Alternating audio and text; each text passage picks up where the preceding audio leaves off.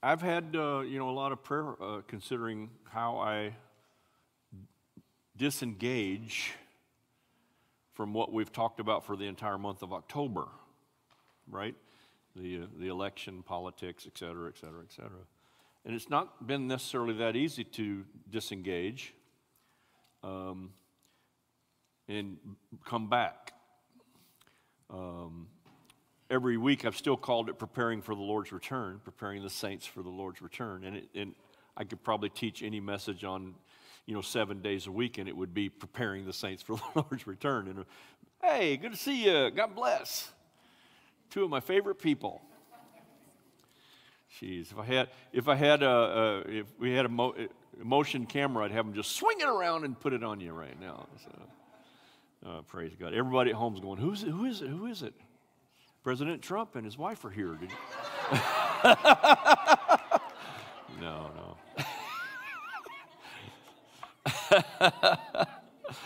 oh, dear heavens. I like to have fun in church, right?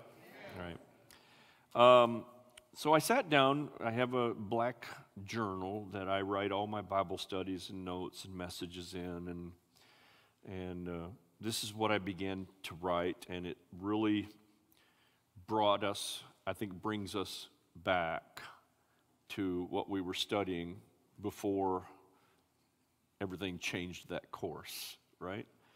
And so I, am just going to read some of the things that I wrote down because I want you to. Um, I would like to somehow, by the it'll have to be by the Spirit of God, but I hope by the Spirit of God that you maybe you can experience what I was feeling when I was writing them down. Okay. Uh, what does it mean to prepare for the Lord's return?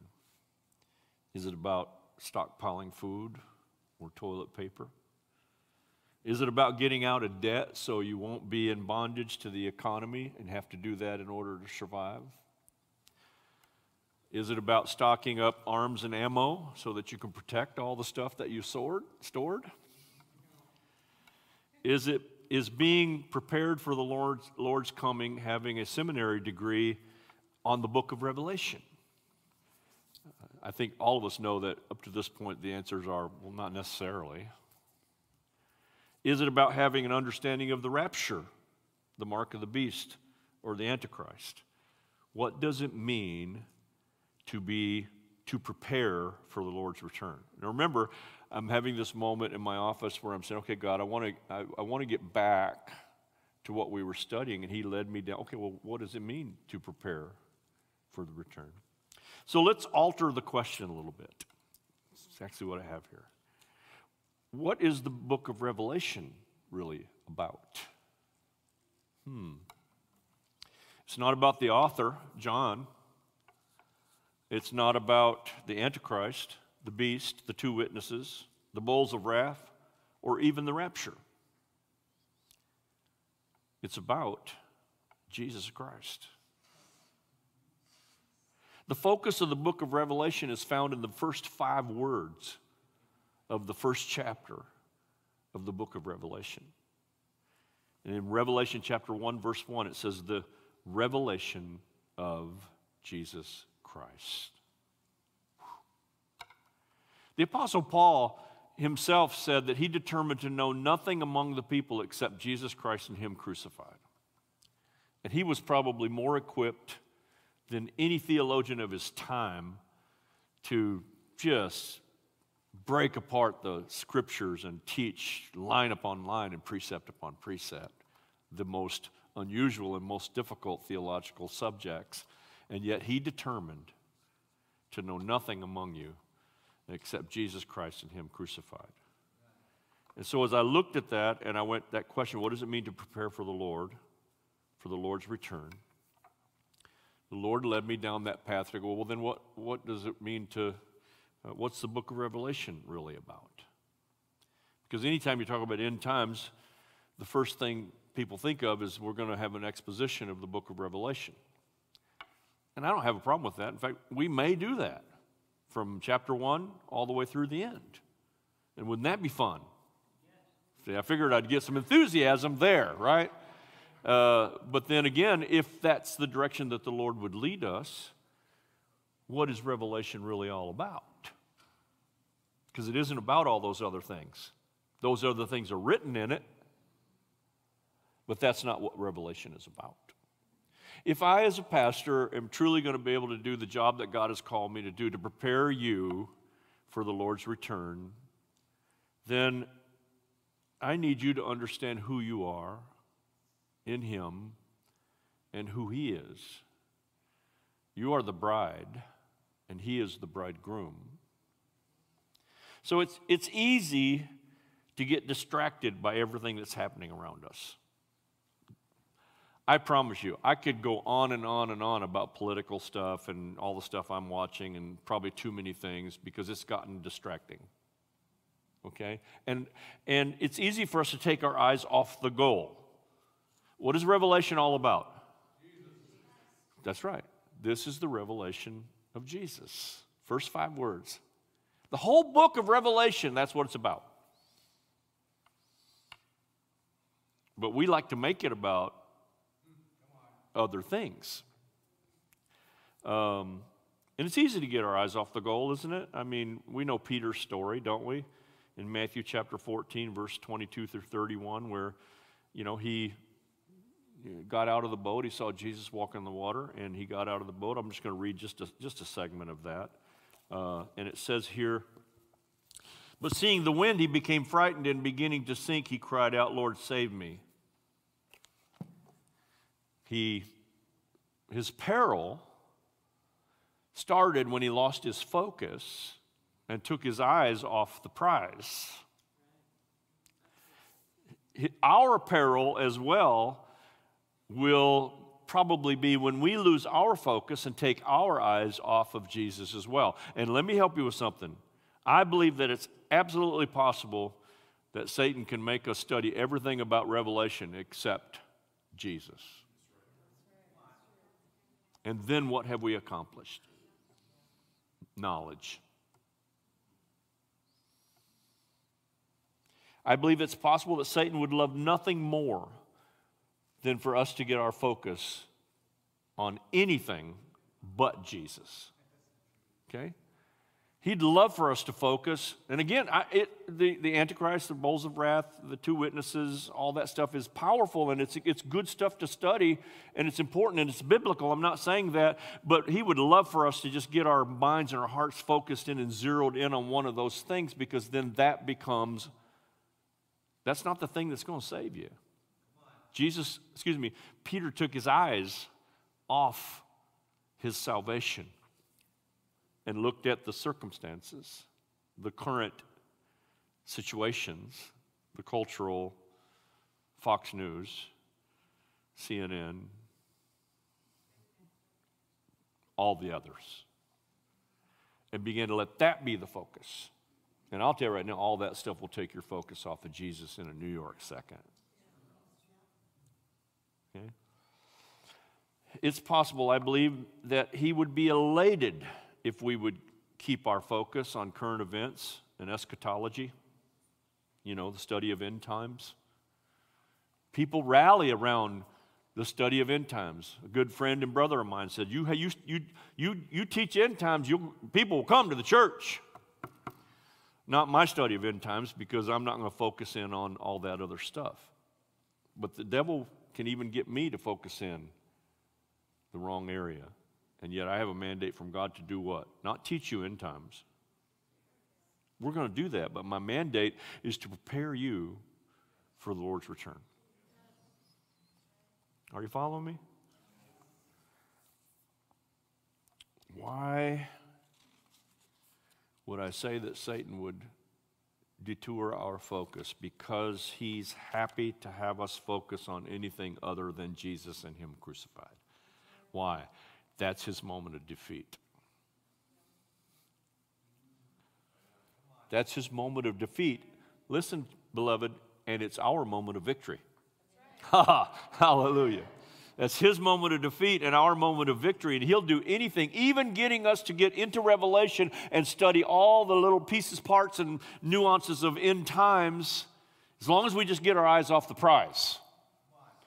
And we got to remember what that's I think that's why the Holy Spirit brought me through that. What what what does it mean to prepare people for the coming of the Lord? No, no, Rick, Rick, what is revelation really all about?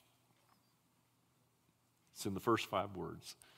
This is the revelation of Jesus Christ, or the revelation of Jesus Christ. So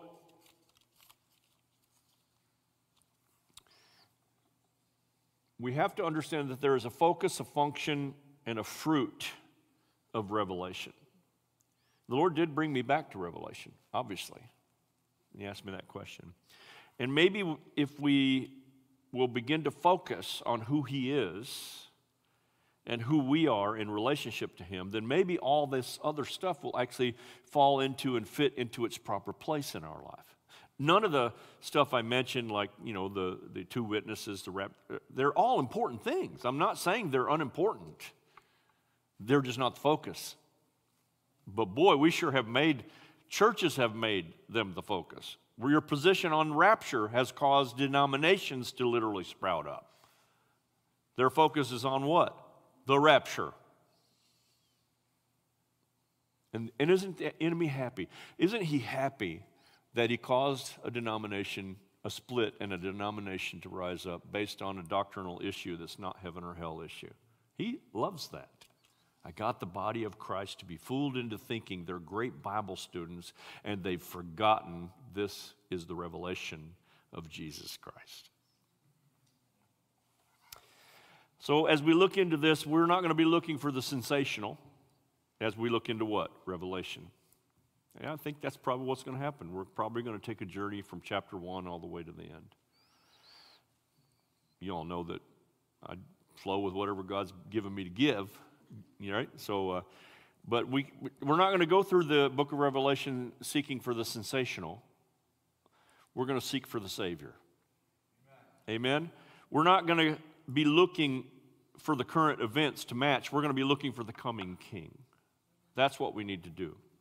We're not going to study Revelation and look at these things like a seminary student trying to gain data and facts.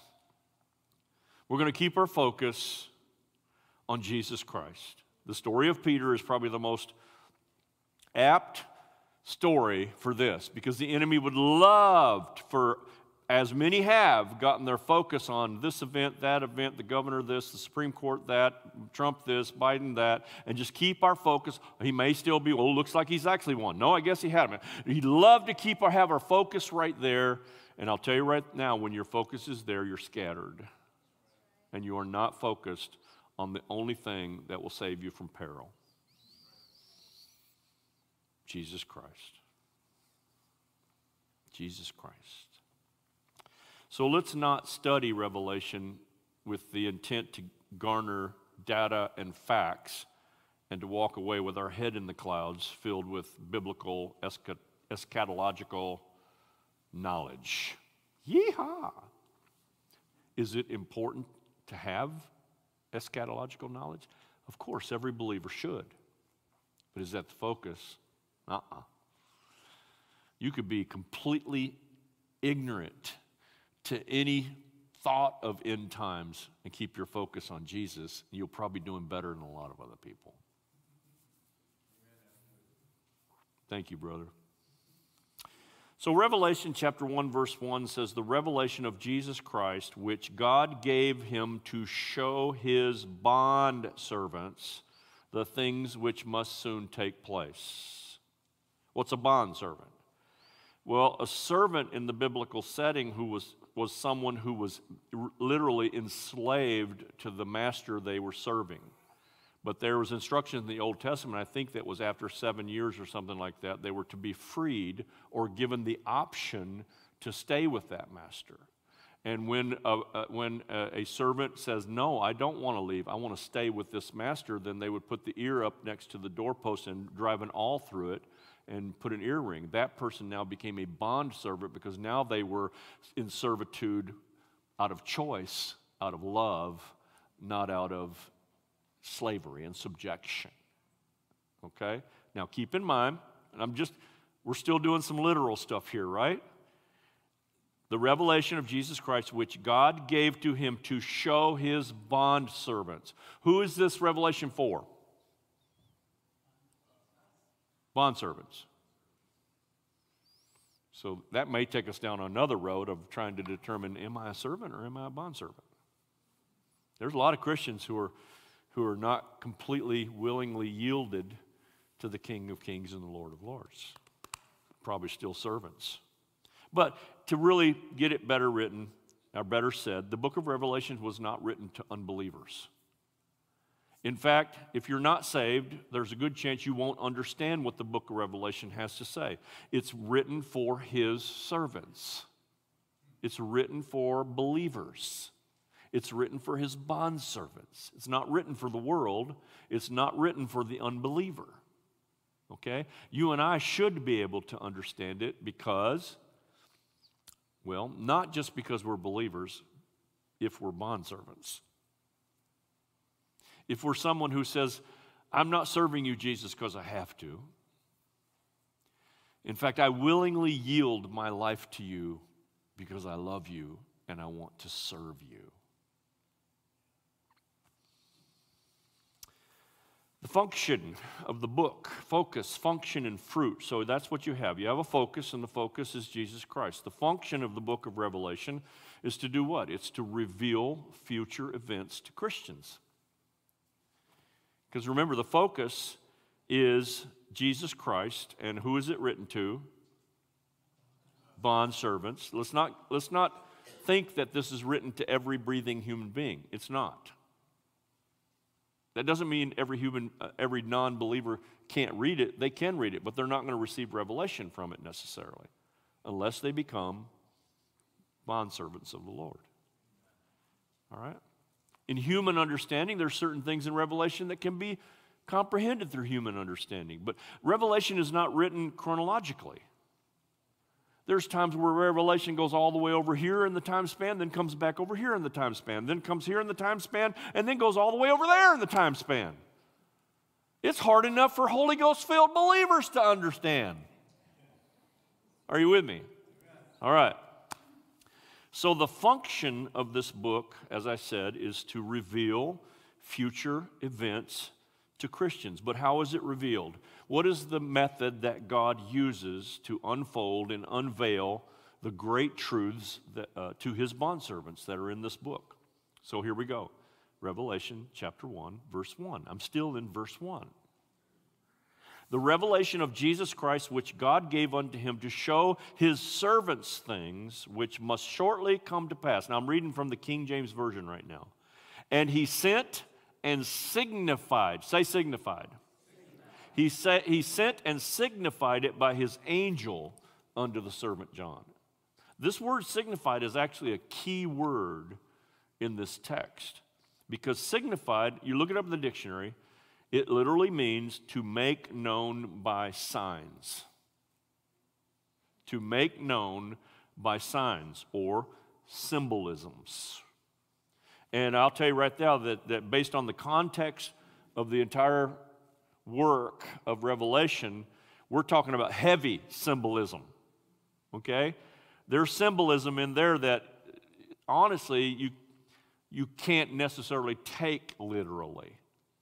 I've already taught you that the best way to study the Bible is through a literal, face value interpretation. That's still true, so give me space to help you understand why there's another message here. So God tells us right up front, verse 1, I haven't got past verse 1 yet. He tells us right up here in verse 1, here's what the book's about, here's who it's written to, and here's how I'm going to show it. I'm going to be there's going to be lots of symbolism. Signify to make known by signs. Are you with me? All right. So God tells us right up front. So there's three reasons I believe God might be using symbolism here, and they are important to us in the study of the book of Revelation. The symbols are somewhat like uh, spiritual code. Now, I'm not talking about the numerical code and alpha code of the Hebrew language and all that, so don't get all, don't get bent out of shape here. The book oftentimes can only be understood in the light of the Old Testament. And when we actually started this journey, we really took a look at the harmony between what was written about end times in the New Testament and what was written in the Old Testament. And that was good that, that the Lord had us go that way because now we're at this place where we have to understand to really comprehend the code, the secret, and that's just a metaphor, it's not really a secret code uh, of understanding Revelation. It's in the light of the Old Testament. Uh, we have to anchor our interpretations of Revelation in the light of the rest of Scripture. Okay? And I've shared that with you from the very beginning. What's the best authority on end times? Does anybody remember? Matthew chapter 24, the writings of Jesus, right? Excuse me. And everything Jesus had to say about it, every other author throughout Scripture needs to harmonize with what Jesus had to say about it. You see, you may not understand everything that Jesus had to say about end times unless you look at it in the light of all the other authors on end times. Okay, I'm not going too deep on anybody, am I? Excellent. If I can understand it, you can too.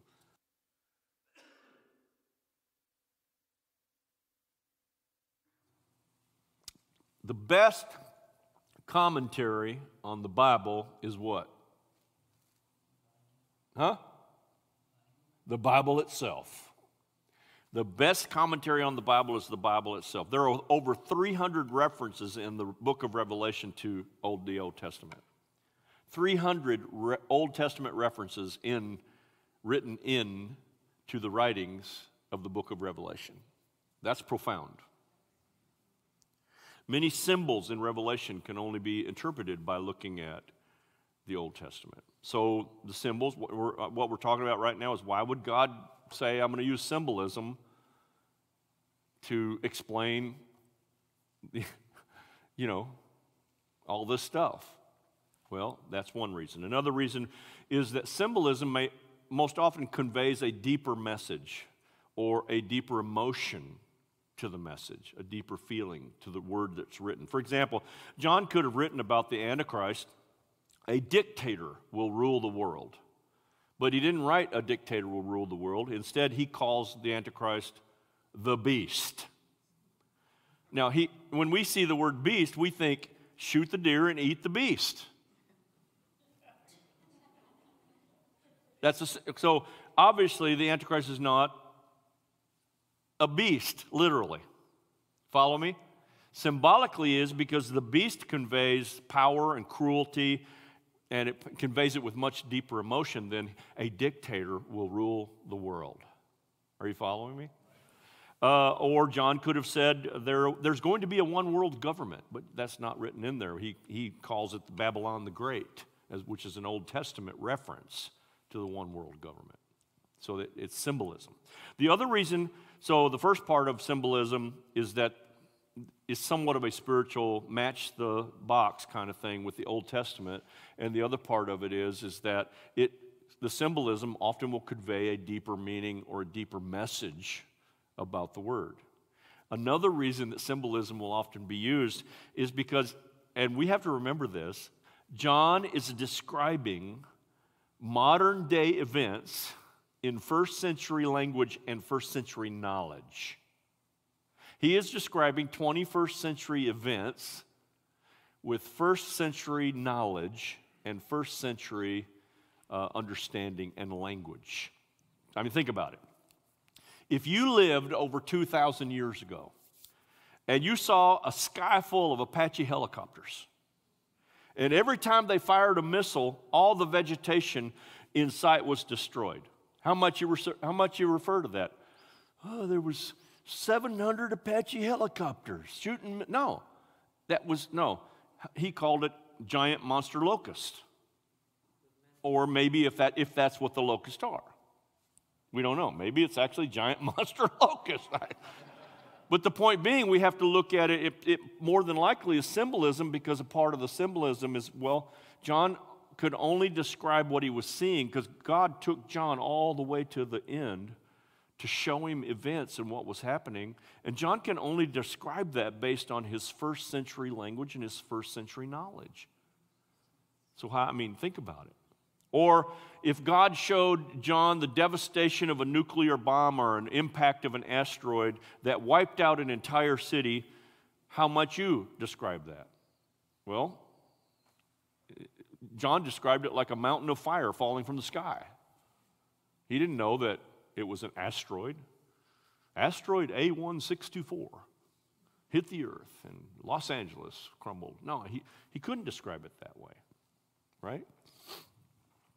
So uh, we have to remember in looking at the book of Revelation, this is important that John is describing 21st century events with first century knowledge and language. that is so important to understand the book of Revelation or to take the journey to try. And how are we to interpret this um, highly symbolic and partially veiled book? Yeah, it's also a partially veiled book. It's almost like, please, it's like studying trigonometry. I, I, I failed algebra. Trigonometry to me is like learning to speak Chinese. I don't know. Uh, well, are we to study it? Are we to understand and interpret this uh, sim, sim, symbolic stuff literally? Or are we to determine it symbolically? Well, actually, the answer is both. Okay? You have to find out what the symbol stands for, and then you have to believe it literally. Are you following me? So it's not always just a face value literal interpretation because a face value literal interpretation of the book of Revelation will not give you understanding of the book of Revelation. Because it's, it's literally, he said in verse 1, uh, he, the revelation of Jesus Christ, which God gave to him to show his bondservants the things which must soon take place, or as it said in the King James Version, let me look back here real quick. Uh, he sent and signified it by his angels unto the servant John. Okay? So you don't, if you don't look past the symbol, what symbols usually mean something other than what they are. Okay? So we have to use that as part of criteria of studying you know, Revelation. And, and then again, who knows, maybe the sky will be full of giant monster locusts. Um, how do you, okay, let's take a look at the idea of determining what a symbol is and then standing on it literally, right? So I want, I want to take you down that path for a minute. Let me give you an example from Revelation chapter 12.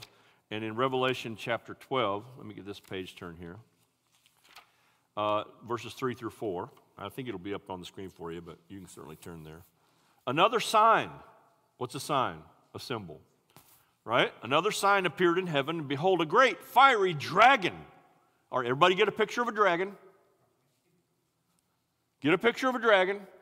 Fiery dragon. We all know that because dragons breathe fire. Right? So a great fiery dragon had seven heads and ten horns That's a horror movie right there. And seven crowns or diadems on his head. His tail drew a third of the stars of heaven and threw them to the ground. Let me help you, brothers and sisters. That is chock full of symbolism. Okay? This is symbolism at its best because Satan is referred to as the dragon because he is so ferocious. He is not a long tailed, fire breathing dragon. It's a symbol. Other scriptures in the Bible tell us that the one third of the stars in heaven are referring to the fallen angels. One third of the fallen angels who followed Satan, who rebelled against God at the beginning of time. So there's the what the literal understanding of the symbolism.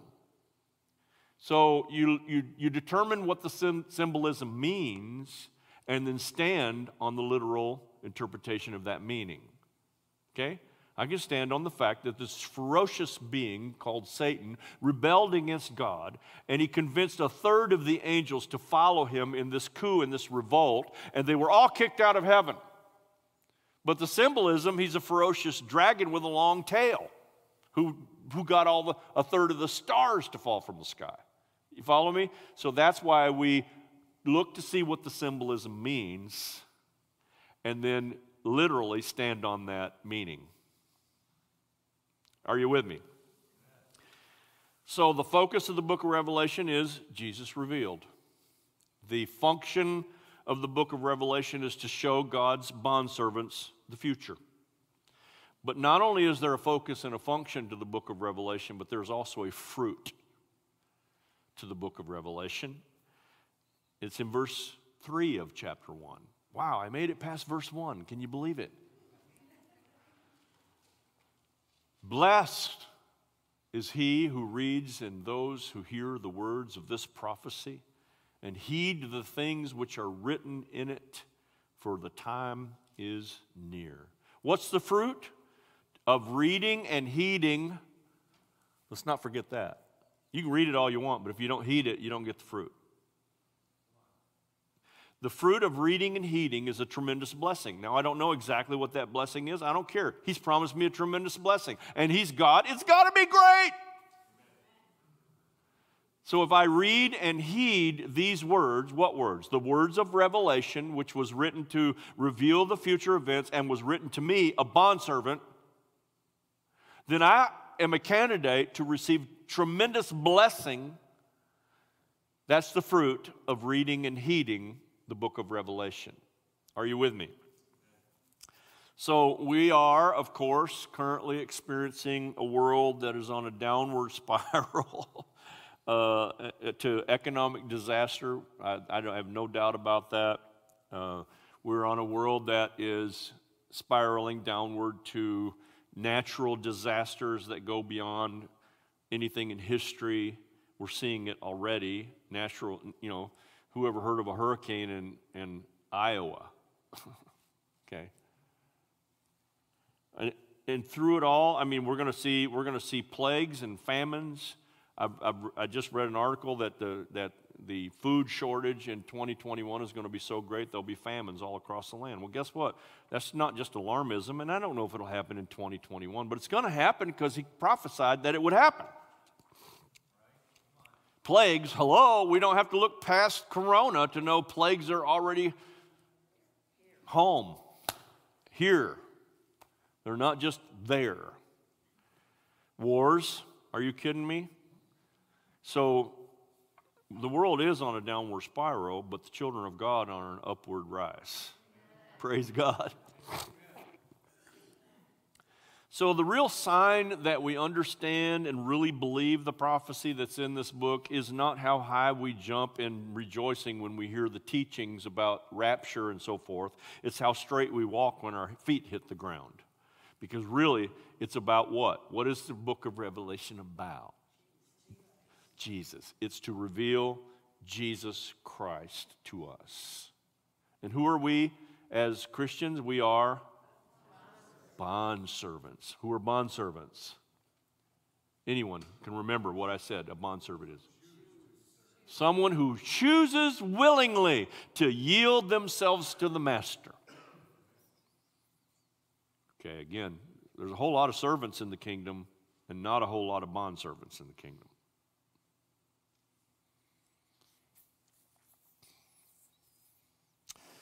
Don't leave these midweek Bible study with your head so high in the clouds of Bible knowledge. Don't do that. Leave with your feet firmly planted on the soil of soul winning. What? Soul winning? Where did that come from? I don't know. I've heard Pastor Rick say the word soul winning. You got to be ready to share what you believe with others.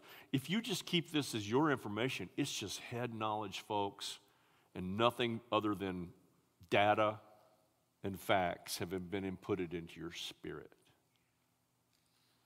1 Peter chapter 3 verse 15 says, "You must worship Christ as Lord of your life, and if someone asks you about your hope as a believer, always be ready to explain it."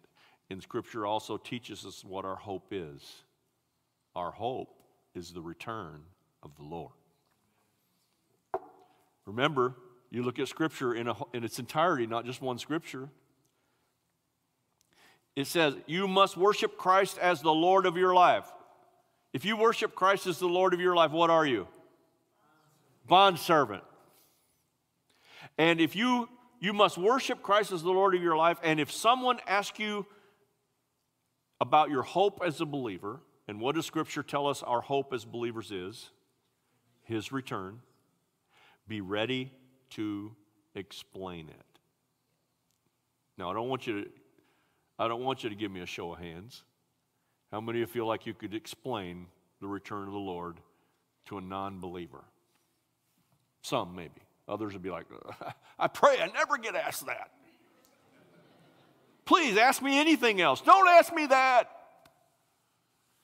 If I'm going to prepare you for the return of the Lord, and all you do is take that information and that data and put it in your little spiritual bank, then you're not doing the Great Commission to go and teach others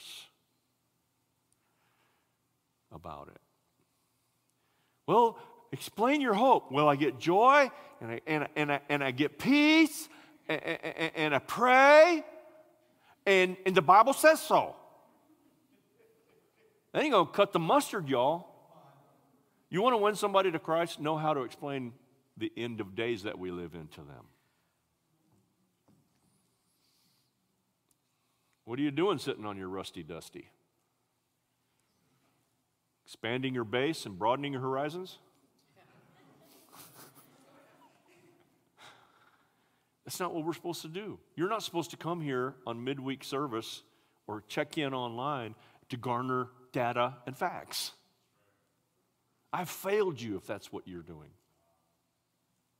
You're supposed to assimilate this as revelation to understand what's truly being revealed here and what's truly being revealed here.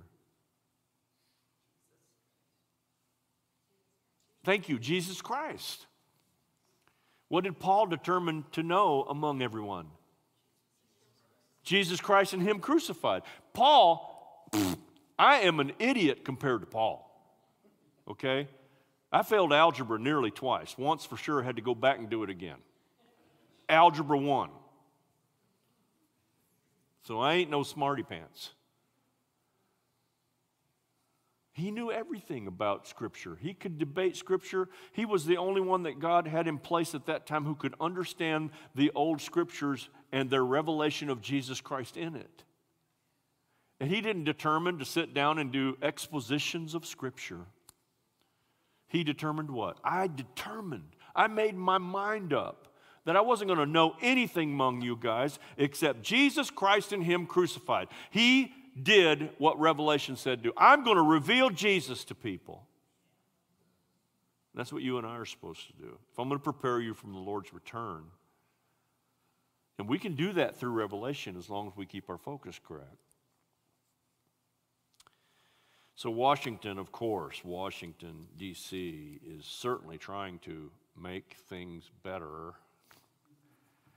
But quite frankly, they're just painting the deck of a sinking ship sorry to be so positive. Painting the deck of a sinking ship. Revelation gives a winning perspective, though. And it, world events may trouble us, and they ought to trouble us. They may sadden us, and they should sadden us, but they should never shake us. They should never shake us. Luke chapter 21, and I'm getting ready to close this thing down tonight. Don't even have a clue what time it is. What is it? Oh, 8.03. Still right on almost an hour. Uh, Luke chapter 21, verse 28 says, When these things begin to happen, look up, lift up your heads, because your redemption draws near. Come on, somebody. That's, what, that's the great hope. That's our hope. Not that I don't, well, what's your hope? I'm not going to hell. That's not the great hope. The great hope is His return. So I know God has me on the right path to prepare His people for His return. And it isn't about solely focusing on eschatology, end time study, which is everybody's highlight. The devil loves that.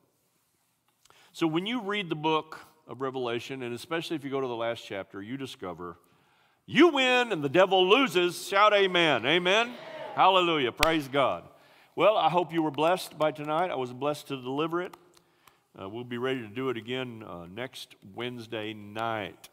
I have told you from the very beginning that it, it, it, when you study or you hear a teaching like tonight and you have certain questions, both those of you online as well, you have certain questions that you might like for me to address, address, you should have those questions written down because you never know which Wednesday night I'll say, you know what, I want to do a question and answer night tonight. And maybe there's a question that you have. Or online, if you want to email them in to me. Or here, if you want to email them in to me.